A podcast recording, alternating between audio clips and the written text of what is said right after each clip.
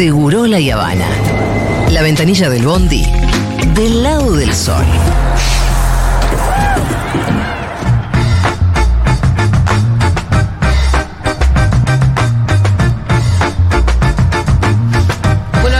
Está Juan Manuel Carg y ¿Cómo Juanma, están? ¿qué hace Juanma? ¿Todo Bien, bien? ¿ustedes cómo están? No ha venido solo, Juanma vino acompañado por Mónica Benicio, que es activista por los derechos humanos y feminista brasileña, fue es compañera, no sé qué tiempo verbal ponerle, de Marieli Franco, brutalmente asesinada en el año 2018 eh, por un crimen político que de gran conmoción, además, y repercusión internacional, todo el mundo conoce su nombre, por lo menos a partir de ese asesinato. Bueno, ella fue compañera de vida, además de, de Marieli, y entiendo, ¿qué tal Mónica? ¿Cómo estás? Un aplauso para Mónica, bienvenida. Mónica no habla español, pero habla una especie de portuñol que si lo habla lento y Juanma nos va traduciendo el portuñol, Sí. lo vamos a ir comprendiendo, ¿no? Así que un ratito nos vamos a dar para eh, hablar con ella. Bueno, bienvenida. Muitíssimas graças, buenos dias. Para mim é um prazer poder estar aqui para dialogar. A Argentina sempre recebeu muito bem a memória de luta da Marielle como preservação de memória e sempre me recebeu muito bem na luta pelos direitos humanos. É um, um país e uma cidade, Buenos Aires, onde eu sempre aprendo muito. Para mim é um prazer. Lo primero, Mónica, que, que quiero preguntarte a vos y a Juanma también, Ujú. Porque por ahí hay gente que está escuchando que no tiene muy en claro qué representa o quién fue Marieli Franco, ¿no? Eh, y bueno, y hoy además estás presentando un libro que, porque hoy se cumplen 20 años de que se conocieron, además una, historia de amor y de lucha, es la bajada del libro. Eh, ¿Quién fue Marieli Franco en tu vida y también para Brasil, para la historia de Brasil? Marielle Franco foi uma grande defensora de direitos humanos. Em 2016, ela fez a sua primeira campanha política institucional como vereadora, uma espécie de conserrara, para a cidade do Rio de Janeiro. Antes, ela tinha uma atuação como assessora parlamentar, também na luta dos direitos humanos. Então, Marielle já tinha mais da metade da sua vida dedicada à luta dos direitos humanos quando se candidatou a um cargo da política institucional. E numa campanha surpreendente, Aham. com poucos recursos financeiros, teve uma resposta da cidade do Rio de Janeiro como um fenômeno eleitoral. Teve quase 50 mil votos para uma campanha que começou com uma expectativa de 5 mil votos. Sim. Isso mostrou uma resposta nas urnas de uma sociedade ali da cidade do Rio de Janeiro que via na Marielle como defensora de direitos humanos, como uma mulher negra de origem da favela, uma mulher socialista, uma mulher feminista que defendia no seu corpo e na sua trajetória de vida todas as pautas pela qual acreditava e defendia na construção de uma sociedade mais justa e mais igualitária. E fez um ano e três meses de um mandato que deveria ter durado quatro anos numa Espera, atuação pongamos un punto ahí para por si por si alguien está perdido, pero yo creo que se, se No, se entendió Se para- entiende, ¿no? yo lo entendí Pero perfecto. voy a hacer simplemente un, un resumen. Marieli estaba de campaña, ¿no es cierto? Esperaban 5.000 votos, sacaron 50.000. Estaba, empezó a ser un fenómeno. eh, Sí, y- político electoral también, ¿no? En un punto, porque Sí. ella marca eh, una agenda feminista, de derechos humanos, en una ciudad que siempre tuvo problemas, como Río de Janeiro, eh, que, que fue militarizada durante el gobierno de Michel Temer, estamos hablando de esa época. Claro. Y la de mucha violencia, ¿no? Sim, a violência na, no Rio de Janeiro ela tem um recorte de classe e de raça muito específico. Uma das principais lutas da Marielle, inclusive, era pelo bem viver das mulheres negras e pelo fim do genocídio da nossa juventude negra, que é constantemente massacrada nas favelas e na periferia pela violência do Estado e pela ausência de políticas públicas que olhem para essa parte Sim. da população. Essa Entonces, sempre foi uma das espérate, la- atuações da Marielle. Eh, eso, que la, la lucha de Marieli la- era de la defensa sobre todo de las mujeres negras. ¿no es Mujeres negras y jóvenes Y negros. jóvenes negros, sobre todo ante la violencia institucional. Del Estado. Del Estado, que era Sí. que la, la policía y las favelas militarizadas y toda esa circunstancia, ¿no? Sí, la policía del Estado también, ¿no? La policía militar del Estado de, de Río de Janeiro, que siempre tiene una, digamos, eh, un encono particularmente con la juventud negra y con las mujeres de la ciudad. Em, ¿Cómo ves lo de acá, Mónica? Eh, ganó Milei después de Bolsonaro. ¿Cómo, qué- ¿Cómo lo explicás en términos de qué fue Bolsonaro para ustedes? Bueno, primero nos compadece, seguro. primero tristeza.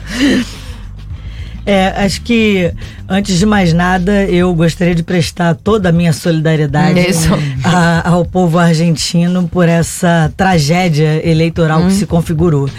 É, eu confesso que vi com muita surpresa. A Argentina, para mim, é um dos países da América Latina que tem uma maior consciência política, inclusive uhum. a respeito de memória, verdade e justiça. Faz isso de uma maneira é, que, para mim, é inspiradora enquanto defensora de direitos humanos, enquanto ativista no Brasil que luta por uhum. memória, verdade e justiça.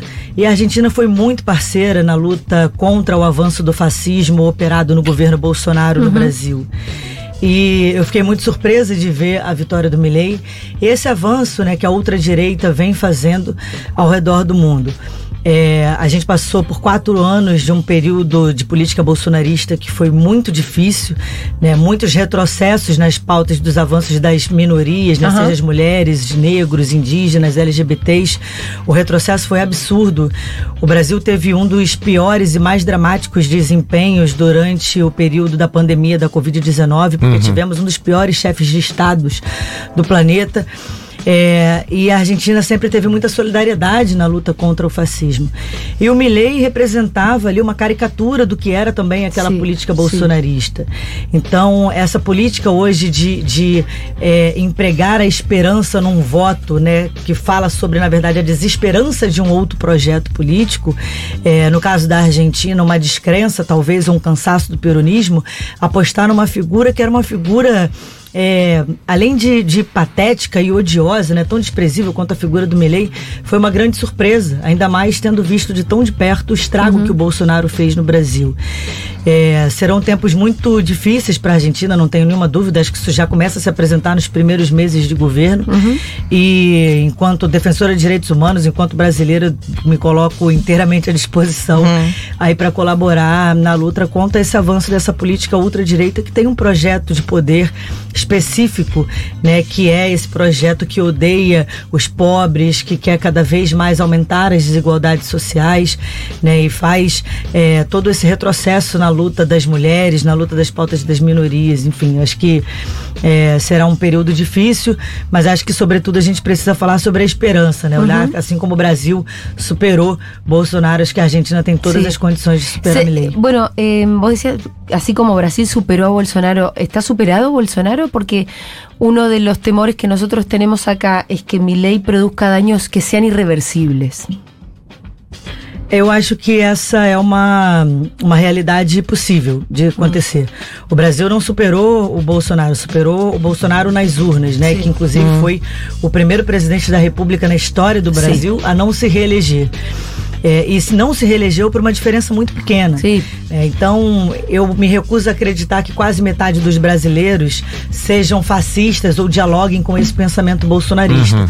Mas existia um cansaço de uma outra política é, que a população brasileira tem como uma, uma cultura, né, que é de olhar a política como lugar da corrupção, como lugar do feio, como lugar do que não vai ser modificado. E apostou em qualquer coisa naquele momento, essa qualquer coisa era o retrato do Bolsonaro, assim como é aqui o retrato do Milley. Um, o Bolsonaro era uma figura que tinha quase 30 anos de parlamento e nenhuma contribuição relevante para a sociedade. Né? A gente subestimou achando que ele não seria presidente da República, achando que ele não colocaria em prática o seu discurso racista, misógino, machista, LGBTfóbico. E a política bolsonarista se tornou um conceito político no Brasil hoje, que não é só diz respeito à família Bolsonaro especificamente, mas um pensamento político claro. que é esse pensamento da ultradireita que está muito forte, que é esse pensamento de um neofascismo que está muito forte, muito presente numa sociedade. Bueno, porque esa también es una pregunta que acá nos hacemos. Si la gente que votó a mi ley es verdaderamente gente que votó eh, con, con, una convicción. Si, sí, ideológica. Si o... Ideológica, si hay un sector de la sociedad que se volvió fascista o si simplemente... Eh, pero bueno, en Brasil se verifica que hay un sector con un pensamiento fascista, ¿no?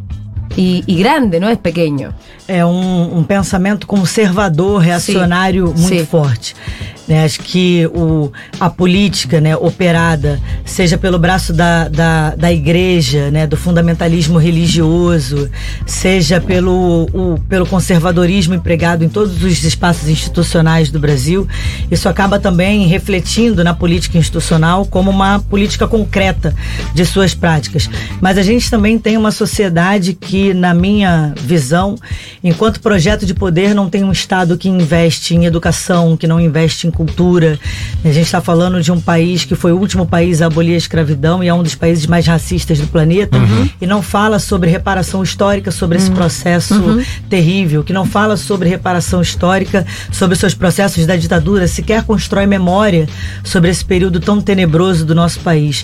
Então, essa não construção de memória, né, essa não preservação de uma identidade faz com que o brasileiro se distancie muito da política institucional e a política institucional continue sendo governada por esses que aí estão desde a invasão do Brasil enquanto um território. Então continua na mão dos homens brancos, cis, heteronormativos, conservadores, e a gente não consegue mudar essa lógica estrutural da política institucional. Mas também acredito, em especial, inclusive depois do assassinato da Marielle, que o Brasil vive um novo momento político, né, de avanço das mulheres, de avanço das mulheres negras, da população indígena, da população LGBT, se colocando à disposição dessa luta da política institucional para tentar mudar essa prática e essa cara da política desse lugar da corrupção.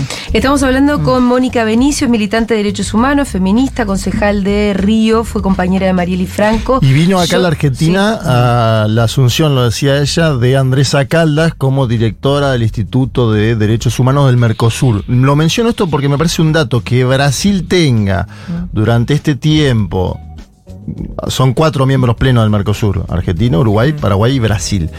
Que el Brasil de Lula tenga durante este tiempo el Instituto de Derechos Humanos del Mercosur es importante, ¿sí? en el marco de que en la Argentina hay un gobierno que puede llegar a avanzar en ese plano como está avanzando en otros planos como el económico, Julia. Así que me parece que ese dato tenemos que, tenerlo en cuenta. Yo le quiero hacer una, ella suele decir, vos suele decir que el feminismo salvó tu vida, o es una frase que la, has dicho.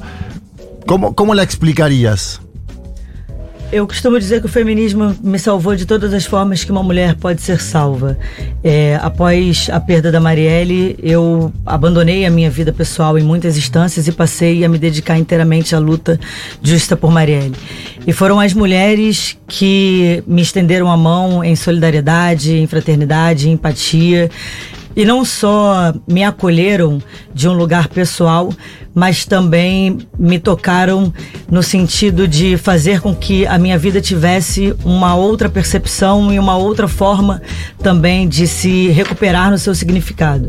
É, eu não acredito que uma sociedade possa ser mais justa, mais igualitária, se ela ainda for de alguma forma opressora para as mulheres. Então, uma das minhas principais lutas hoje é por uma cidade, né? Tu falo do lugar do Rio de Janeiro enquanto vereadora, mas enquanto ativista feminista de um mundo que seja um mundo mais seguro para as mulheres, porque estaremos, estaremos falando, sem dúvida nenhuma, de um mundo que será mais fraterno e mais solidário para todas as pessoas. Uhum. Né? Se uma política ela é operada através da perspectiva do feminismo, a gente está falando de igualdade, não de opressão. A gente está falando de reparação, é, de reparação de um, um, uma, uma categoria da sociedade que somos nós mulheres, que movimentamos né, as estruturas e o mundo de muitas formas, seja através do cuidado, seja através da economia, seja através dos avanços né, do, da nossa sociedade, é, enquanto perspectiva humana e sempre tivemos num lugar de inferioridade, numa lógica patriarcal, onde os homens estão sempre no controle, se sobressaindo e que nos querem nesse lugar de submissão. O feminismo subverte essa lógica, né? Coloca as mulheres no centro de um debate, mas não para fazer o inverso da opressão machista, mas para falar sobre igualdade. E o feminismo é, me trouxe uma solidariedade, além da perda da minha companheira, de ter perdido um grande amor, me trouxe a ressignificação do meu olhar diante da minha compreensão de mundo, para fazer sentido com que a luta de justiça por Marielle ganhe muchas dimensiones, una de ellas una sociedad más justa y más igualitaria. Eh, Sabes, Mónica, que bueno, la figura de, de, Marielle para el feminismo argentino fue muy paradigmática en relación a cómo tenía que enfrentar los feminismos, como decimos acá. Eh, eh, bueno, primero el gobierno de, de, Macri y ahora se viene un 8M y hay muchas asambleas ahora que se están llevando a cabo y el feminismo argentino, los feminismos argentinos, se plantea cómo encarar la lucha con el fascismo. Me gustaría que compartieras la experiencia de cómo fue la militancia feminista en épocas de, Bolsonaro, cómo lo ves vos y cómo pensás que el feminismo eh, argentino puede eh, encarar algunas, eh, algunas luchas en, en el gobierno de Milei.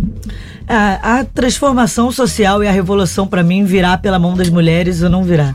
O feminismo da Argentina, para mim, é um dos feminismos mais inspiradores eh, e avançados que a gente tem hoje, seja na sua ousadia, seja na sua organização, né, no seu conceito eh, de mobilização e organização. E foi no Brasil, na resistência ao governo Bolsonaro, as mulheres tiveram um papel protagonista nessa história, sem dúvida nenhuma. Né? Foram também através da mobilização e da luta das mulheres que conseguimos reeleger Luiz Inácio Lula da Silva novamente presidente do Brasil. As mulheres foram as principais no enfrentamento eh, do retrocesso que o governo Bolsonaro fazia. Também foram uma das categorias mais eh, atacadas e que tiveram mais desmonte nas suas políticas públicas. Né? A gente teve uma ministra do, do Ministério da Mulher que era uma mulher absolutamente odiosa, né? porque não basta ser mulher para defender a luta das mulheres, tem que ser uma mulher comprometida com, com a luta feminista. E o Brasil não teve isso no governo Bolsonaro. Então, assim como no Brasil, para o enfrentamento do avanço do bolsonarismo como política e para a derrota de Bolsonaro nas urnas, eu acredito que as mulheres na Argentina, com o seu feminismo potente, né, que com o tsunami verde que tanto nos inspirou em avanços da pauta da legalização do aborto, na qual o Brasil ainda tem muito que avançar, sem dúvida nenhuma, as mulheres na Argentina cumprirão um papel essencial, fundamental e central nesse debate para o avanço dessas políticas de retrocesso do Milei, não tenho dúvida. Bueno, vamos a ser centrales para hacer, subrayar lo importante. Que este- o deberíamos. Eh, que nada diferente de eso, ¿no? Que es lo que nos vienen diciendo, que es que parece ser que tenemos la culpa. Acá nos, nos echan la culpa, Mónica, De la derecha. a las feministas. Nos echan la bueno, culpa de la, de en la Brasil pasó también, Sí. había un sector eh, de la política que decía que la movilización del LNAO había favorecido la elección de Bolsonaro cuando había otro fenómeno que explicaba eso. Pero digo, foi um homem que pensou isso. y claro, Sí, fue un hombre, Sí, sí, claro. Por supuesto. Sin duda. Mónica, muchísimas gracias por habernos visitado. Gracias. Muchísimas gracias. Bueno, Gracias mucha suerte, que la pases muy bien en este país mileísta y distópico. Suerte con el Pero- libro. Suerte con el libro, pero acá seguramente va a haber mucha gente que te va a recibir muy bien. Muchísimas Era gracias. Mónica Benicio, activista por los derechos humanos, feminista brasileña, nos visitó y pasó por Seguro La Habana.